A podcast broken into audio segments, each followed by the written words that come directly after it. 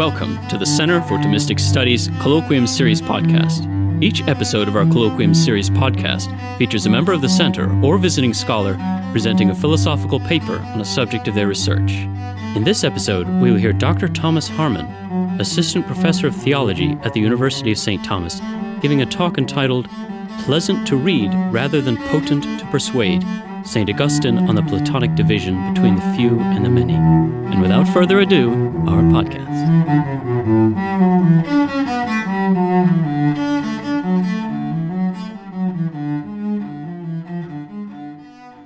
Well, thanks. Thanks for coming, everyone. Um, um, this um, the paper I'm going to read uh, is going to be uh, the the bulk of a larger piece that I um, I'm going to be publishing in a new volume on Augustine's political thought um, next year. Um, so I'll give you pr- probably about half of the argument here. Um, and um, if you bug me uh, enough in the Q and A, you might get the rest of it. Um, so, uh, okay, let's let's begin then. The, the, the the title here is "The Few, the Many, and the Universal Way of Salvation: Augustine's Point of Engagement with Platonic Political Thought." All right, so as part of one of the most penetrating and insightful analyses of St. Augustine's reflection on politics in recent years, political philosopher Pierre Manent argues Christianity's point of impact is the separation between the few and the many. What Christianity attacks is not social or political inequality, but the pertinence of the distinction between the few and the many, the philosopher and the non philosopher, with regard to the capacity to attain or receive the truth. By the way, I have to apologize. I'm I'm perpetually at the tail end of a cold this semester, so my voice is not what it should be, um, which unites me with St. Augustine. Um, uh, it is precisely on the basis of the capacity of the non philosopher to attain or receive the truth that Augustine provides a, criti- a critique of Porphyry in Book 10 of the City of God, saying that the eminent Platonist has not come across a universal way for the liberation of the soul, which Porphyry, by the way, admits. Porphyry, of course, um, uh, part of the backstory of Porphyry that not many people know is he was kind of like the court intellectual of Diocletian. Um, uh, so Eusebius also responded to uh, Porphyry, and um, in some ways, uh, Augustine's response to Porphyry is also uh, sort of a covert response to Eusebius as well. Okay? Um, instead, what Porphyry does, uh, what, what he does provide, are two separate ways of purification, purgatio, that liberate the soul. One affecting the higher or intellectual soul, intellectualum, one affecting only the lower or spiritual soul, spiritalum, uh, through theurgy. The first way is for those few who are capable of philosophy. The second is for the multitude of men who, for whatever reason, are not capable of the philosophic life. Through his critique of Porphyry, on the basis of the concrete way of life lived by Christians, St. Augustine enters into a classic conversation, the boundaries and stakes of which had already been laid out. The classical political problem of the division between the few and the many is that for the city to be properly ordered in justice, it must be ruled by the wise and according to wisdom. But the wise are few and outnumbered by the many, who are far too attached to their own opinions and customs to allow the wise to rule, even if they could A, identify the wise, and B, persuade or coerce them to rule. A doubtful proposition in either case um, so, this lamentable situation requires the wise to cultivate ironic distance from the multitude, most famously in the figure of Plato's Socrates. If the wise are to exert any influence on the city, it will have to be indirect and through the utilization of lies, the most famous instance of which is the noble lie in Plato's Republic. Um, in the first part of this paper, um, which is the part I'm going to be giving today, um, I will chart out the argument between Augustine and Porphyry on the universal way of salvation, especially focusing on Augustine's theological argument that the resolution of the division of the few and the many rests on the mediation of the incarnate Word in Christ. Okay? But the Christian way of life, based on the mediation of Christ, the incarnate Word of God, does not make it so that, quote, political power and philosophy coincide in the same place, unquote as Socrates puts it in Plato's Republic in his discussion of the philosopher king. So Augustine is not arguing that Christians are de facto philosopher kings. Right? Um, that's probably the part of the argument that we're not going to get to, though. So, but you can bug me about it later. What this means for Augustine, as I will show in the second part, which we may not get, um, is that Christianity is transpolitical. It issues forth in no laws or constitutions and demands the foundation or abolition of no particular regime or form of government. The good that Christians pursue transcends the good of the political order. Nevertheless, Augustine is at pains to make clear that, on the one hand, Christianity does not dissolve politics, and on the other hand, faithful Christians can contribute positively to the legitimate political goals of the city. Although he does not deny that Christianity makes impossible the perfervid attachment to one's own city that political men may regard as indispensable for the welfare of the city. And you can think of you know, Machiavelli's criticisms of Christianity here, and Rousseau's and Nietzsche's, okay? um, as well as Augustine's own interlocutors. Augustine seems to think that, on balance, and given the other positive contributions Christians make to civic welfare, the potential risks Christianity might pose in directing citizens toward transpolitical goods are risks states, statesmen ought to be willing to embrace. Okay, now, we have remarkably little in the way of Porphyry's writings that have survived. Porphyry was, of course, the editor of the Enneads of his teacher Plotinus, yet, as Frederick Van Fleteren argues, Porphyry's thought differs from what we find in the Enneads, at least in emphasis, Van Fleteren says. So Van Fleteren has a discussion of the Porphyrian texts uh, we have as compared with what Augustine had available to him, and because of this limitation, I will not attempt here to give an interpretation of Porphyry himself. Uh, our focus will be on Augustine, and what is important for our discussion here is not to understand Porphyry from his own writings, but to understand the way in which Augustine understands Porphyry. The first part of Augustine's City of God, which comprises books 1 through 10, is itself divided in two. Augustine dedicates books 1 through 5 to refuting those who worship false gods for the sake of temporal benefits. He dedicates books 6 through 10 to refuting those who worship false, false gods for the sake of, quote, the future life after death. Okay.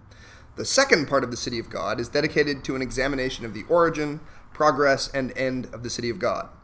Fittingly, Christ the Mediator provides the hinge between the two parts. Book 10 ends with Augustine speaking of Christ the Mediator, and Book 11 begins with Augustine speaking of Christ the Mediator. Porphyry occupies the pivotal place in the first part of the City of God, by way of contrast for Augustine, in his explication of Christ's mediation. The contrast is between the universal way of salvation provided through Christ's mediation and the bifurcated ways provided by Porphyry's recommendation of theurgy for this, the purgation of the spiritual soul um, to the non philosopher on the one hand, and his recommendation of the purgation of the intellect to those capable of philosophy on the other. Augustine's critique, however, is deeper than it first appears. It is true that he laments Porphyry's exclusion of the multitude from a fulsome salvation but his critique does not admit that the only defect in Porphyry's bifurcatory remedies is that the multitude is left out. If that were so, then Augustine would be admitting that the philosopher is capable of salvation without the mediation of Christ. Only the multitude would stand in need of Christ's ministrations. That would leave things almost as they stand with Porphyry. The philosophers would take one way of salvation based on their intellectual capabilities, while the multitude would take another way that is opened up for them by Christ. The difference would be that, for Augustine and Christianity, both the few and the many could be saved. But there would remain two ways of salvation, one of which depends on Christ, and the other of which does not, um, rather than one universal way.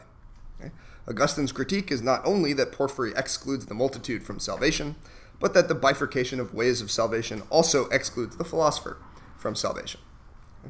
Augustine's critique of Porphyry appears in an extended section where Augustine is refuting those who thinks that who think that angels and demons ought to be worshipped. His basic argument is as follows. This will be a somewhat long quote, which I will then unpack.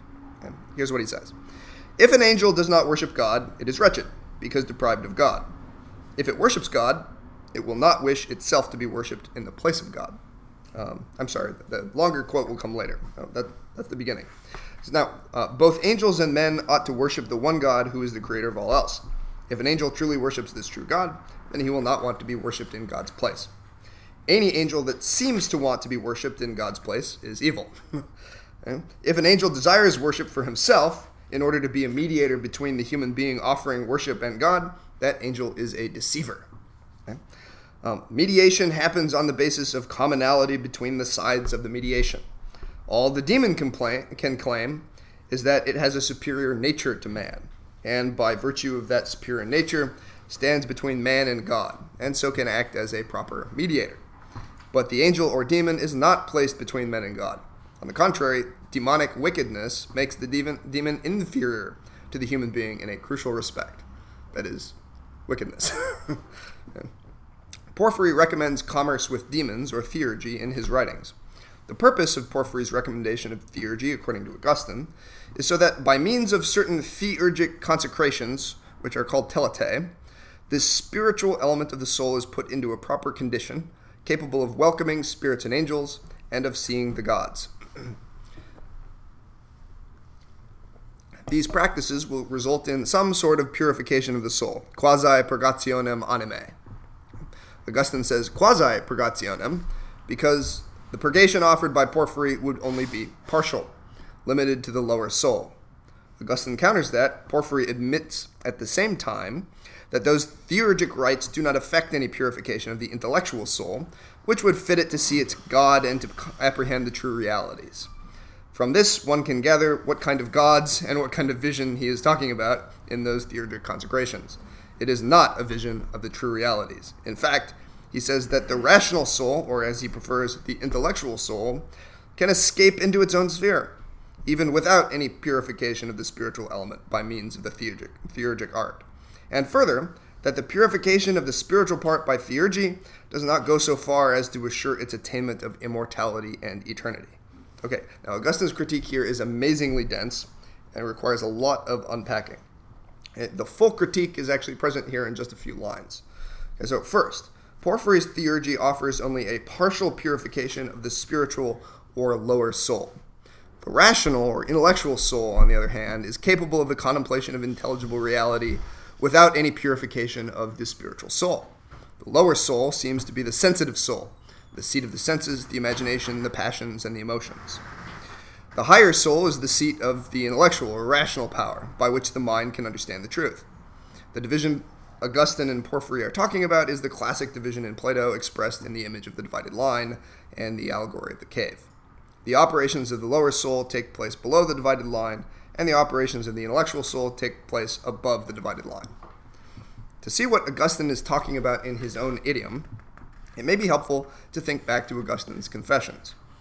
The most significant event in Augustine's in young Augustine's time in Africa is his introduction to the pursuit of wisdom through Cicero's Hortensius. The Hortensius Augustine remarks using striking language, quote, changed my affections. It turned my prayers to you, Lord, and caused me to have different purposes and desires. All my vain hopes forthwith became worthless to me and with incredible ardor of heart I desired undying wisdom. Unquote. Augustine's change of affections, however, did not issue directly into a life lived in philosophy. His affections may have been turned toward wisdom, but his mind was crude. Because of his intellectual crudity, he fell in with the Manichaeans, a sect that posited a good and an evil principle at war in the world. The Manichaeans provided Augustine with seeming wisdom in the form of a superficially satisfying answer to the problem of evil and a way to exonerate God from responsibility for evil in the world. There is a good God and an evil God. God, uh, good is the responsibility of the good God, and evil the responsibility of the evil God. Okay. Now, it was in working through his dissatisfaction that Manichaeanism that Augustine was able eventually to determine the source of his intellectual problem. He laments, By what steps was I led down into the depths of hell? struggling and burning for want of the truth. For then I sought for you, not according to intellectual understanding, or the really better translation would be the understanding of the mind, intellectum mentis, by which you willed to raise me above brute beasts, but according to carnal sense, sensum carnis. We have no indication that Augustine undertook himself the Chaldean inspired theurgical, theurgical rites that Porphyry recommends, but the Manichaean rites he participated in and his crude sub philosophic investigations as a young man seem to be similar to the theurgy Porphyry recommends. the search for God or gods to purify the lower soul to the neglect of the higher soul.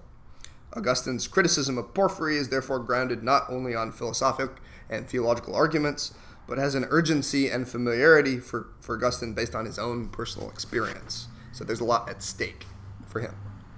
From the standpoint of the Platonic philosopher and Augustine, the drawbacks to theurgy and related pursuits are obvious. They do not accomplish what they promise. what is sought is the liberation of the soul.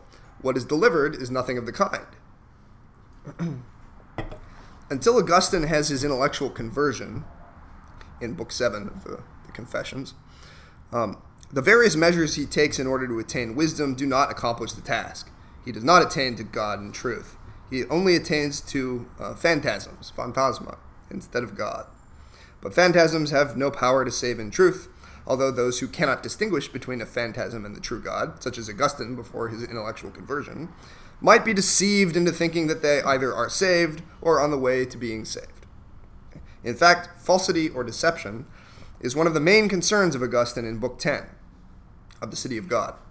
Both the falsity of the philosopher who recommends theurgy and the falsity of the demons with whom the theurgist communicates.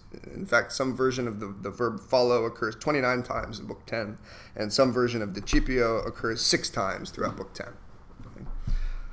Augustine's concern with the deception of the multitude by statesmen and philosophers in matters of religion is an ongoing concern throughout the book. It is on this basis that he criticizes the civil theology of Rome earlier. He says that the civil theology, which finds its home in the rites of the temples, hides the truth that the natural theology of the philosophers uncovers, thereby preventing its adherents from knowing the truth in religion, and therefore barring access to any true deliverance or salvation. Um, now, these strategies are not new. In the Phaedo, which takes place dramatically in the shadow of Socrates' impending execution, Socrates' friends worry about what they will do in the absence of their wise friend. The dramatic movement of the dialogue makes it clear that Socrates' presence and teaching moderates their fear of death and hatred of argument, or misologia. Socrates' ministrations are described as incantations, which hold the fear of death and the hatred of arguments at bay. Only Socrates, the philosopher, the dialogue implies, is able to face up to the radical uncertainty of the individual's personal destiny beyond death. The many non philosophers must be soothed by myths. Joseph Cropsey explains, quote, Philosophy, the musical art, speaking with the voice of the poet Socrates singing his swan song, thus relieves the pains of profoundest ignorance and of the fear of death. Unquote. Okay? Through his incantations, Socrates seeks to impart some of his own serenity in the face of death to his friends, who are not philosophers. but it is by no means clear that Socrates actually believes the content of the swan, the swan song. Cropsey, for instance, interprets two of Plato's signature teachings, the immortality of the soul and the intelligible forms, as poetic therapy for the many, given by Socrates, who, after all, claims in the Apology of Socrates that he is the city's greatest benefactor. In Porphyry's hands, theurgy is the Socratic swan song in a Neoplatonic key. The philosopher Socrates can lend his non philosophic friends some of the serenity that he himself has in the face of death on the basic basis of his poetic philosophic incantation. Porphyry can likewise lend his non philosophic associates some of his own philosophic serenity by soothing their fears through the therapeutic ministrations of theurgy.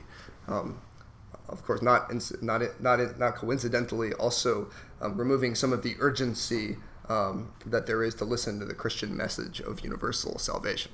Okay. Um, just like Socrates, Porphyry also seems to hold out hope that through theurgy, the theurgist will have some kind of life after death. Augustine says Porphyry recommends us to cultivate the friendship of some demon, by whose assistance a man may be raised just a little above the earth after death. But the strange way Augustine says Porphyry speaks of this existence after death ought to make us wonder about what he is saying. Later on, Augustine argues while you, Porphyry, assert theurgy can purify the spiritual soul, that is, the part of the soul inferior to reason, you confess that theurgic art cannot make it immortal and eternal. In any case, needless to say, being raised a little above the earth after death falls short of the philosophic achievement Porphyry says Plotinus achieved four times during his life, and he himself once, namely, merging with the One. Porphyry says, quote, there was shown to Plotinus the term ever near. For the term, the one end of his life, was to become uniate, to approach to the God over all. And four times during the period I passed with him, he achieved this term, by no mere latent fitness, but by the ineffable act.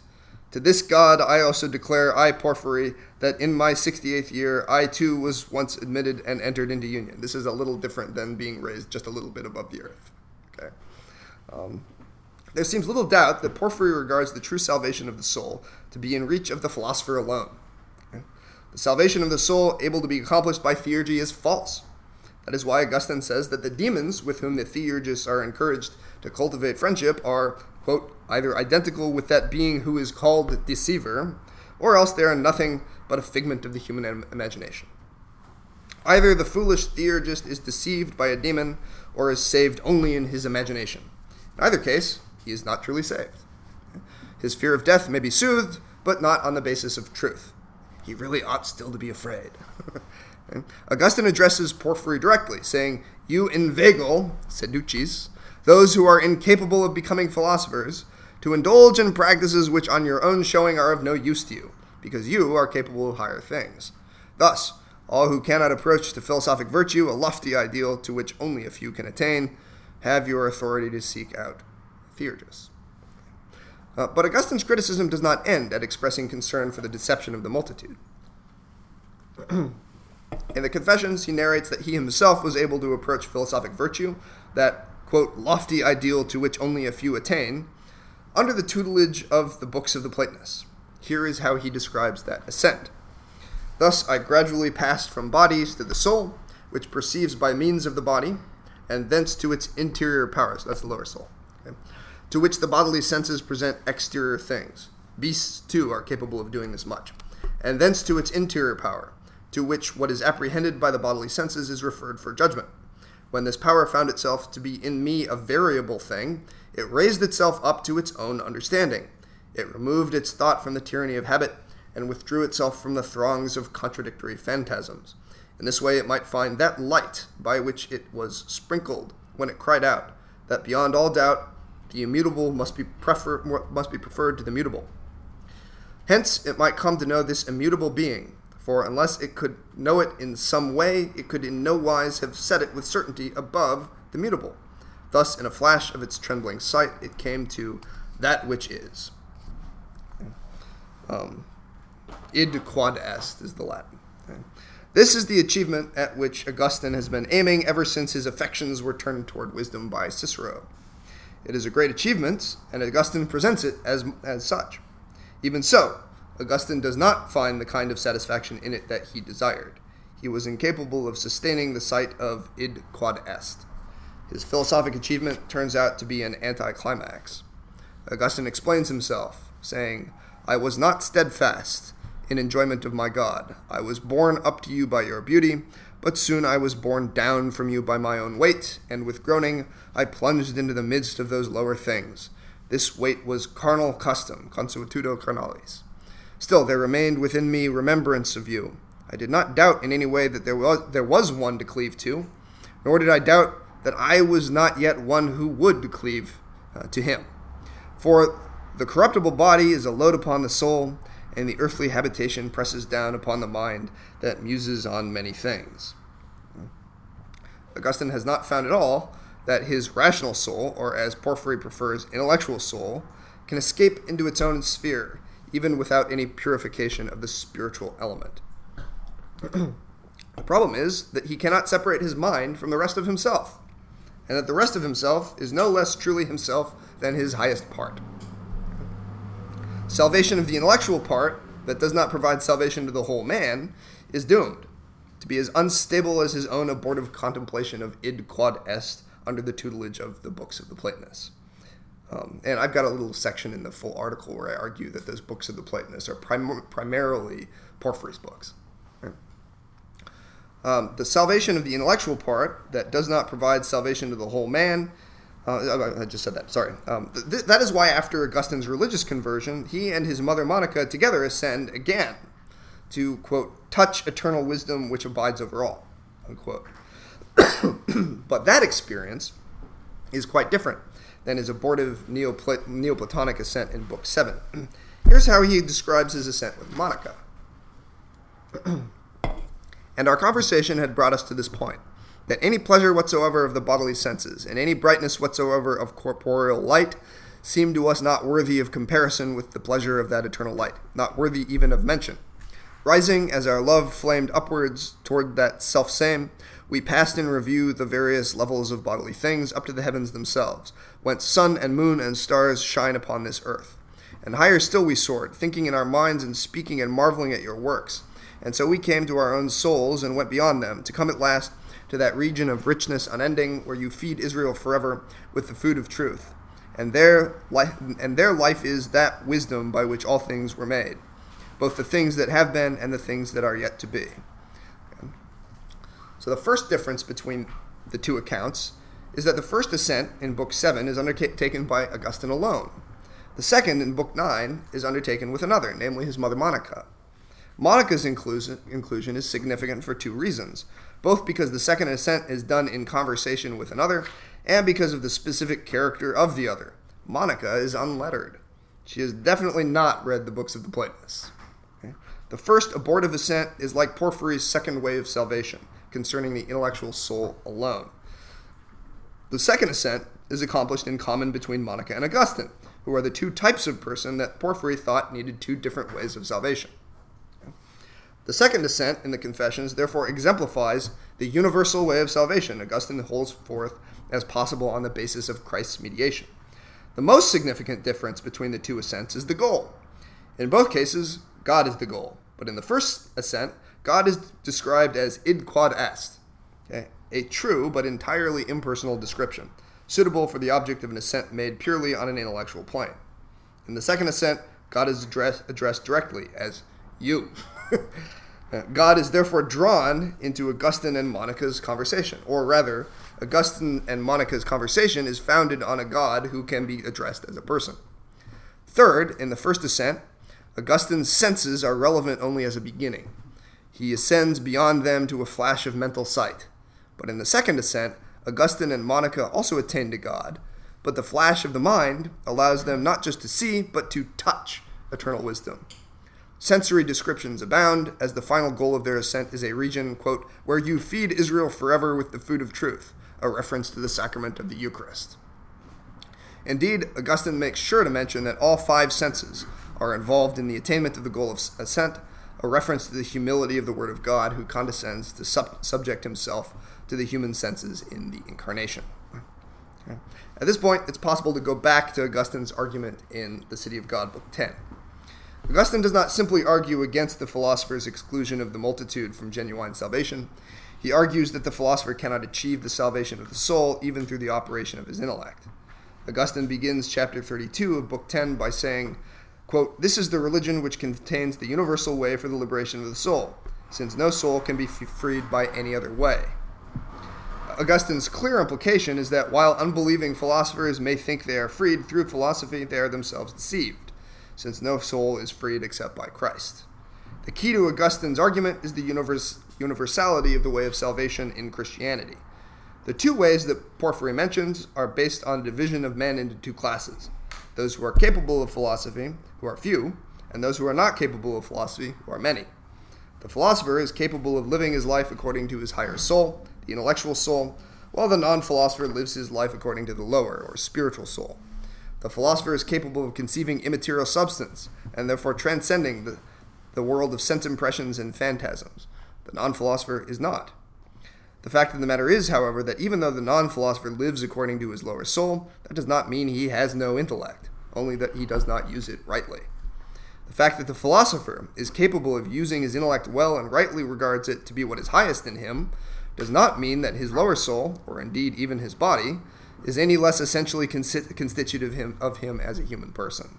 Or indeed, um, uh, so Augustine presses his case, saying, Quote, For what is a universal way for the liberation of the soul if it is not a way by which all souls are liberated and therefore the only way for any soul? Christianity provides for the liberation of all souls and is the only way of liberation for any soul because it, quote, purifies the whole man, totum hominem, and prepares his mortal being for immortality in all the elements which constitute a man. Theurgy claims to purify only one part of a man, the spiritual soul, and therefore cannot claim really to liberate him in truth. Porphyry's philosophy claims to liberate the intellectual soul, which is also only part of a man, and therefore cannot claim to liberate him as a man in truth. The human person as human person involves body, lower soul, and higher soul. To neglect or excise one element is to be left with something that is not a man, not a human person. Augustine's and Christianity's emphasis on the resurrection of the body is therefore a strong affirmation of the personal significance of each man as a man, as a person. The fear of death is so strong among men because they are right to fear it. It involves the sundering of the man's constitutive parts, which is a great evil. The incantations of the philosophic swan song, either in its Socratic or in its Porphyrian theurgic manifestations, are essentially deceptive. Death, as Augustine knows, uh, uh, and as St. Paul says, is the wages of sin. To die without the forgiveness of sin would be not only to die the death of separation of soul and body, but to die what Augustine calls the second death, the eternal separation of the soul from God. But St. Paul also says that the free gift of God is eternal life in Christ Jesus our Lord. Augustine therefore focuses on the gift of eternal life um, in Christ Jesus. And to see how how it is that there can be a universal way of salvation that offers eternal life, it's necessary to examine the mediation of Christ more closely. But that's for the second part of the paper. Okay? Um, and so, with that, um, I'd be happy to read my. No, I actually don't have much of a conclusion here. um, uh, but um, but in the rest of the paper, what I do is I uh, I examine more closely what it is about Christ that actually provides for the grounding of a universal way of salvation. Okay? Um, and if you'd like, I'm, I'm, probably close to the time that I should stop and take questions, so we'll leave the rest for later. So thank you.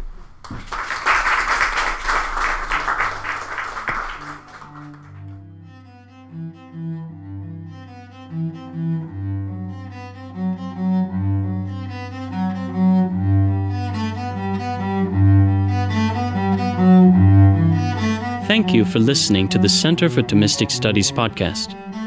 Please subscribe to us on Apple Podcasts, Google Play, or Stitcher, and leave a five star review, which helps others discover the show. The Center for Thomistic Studies is based at the University of St. Thomas in Houston, Texas, and it is the only graduate philosophy program in the United States uniquely focused on the thought of St. Thomas. If you are interested in future talks and events at the center, please like our Facebook page at facebook.com slash Thomistic Studies to receive regular updates and news. For more information about the center, please visit us online at stthom.edu slash cts. That's S-T-T-H-O-M dot edu slash cts.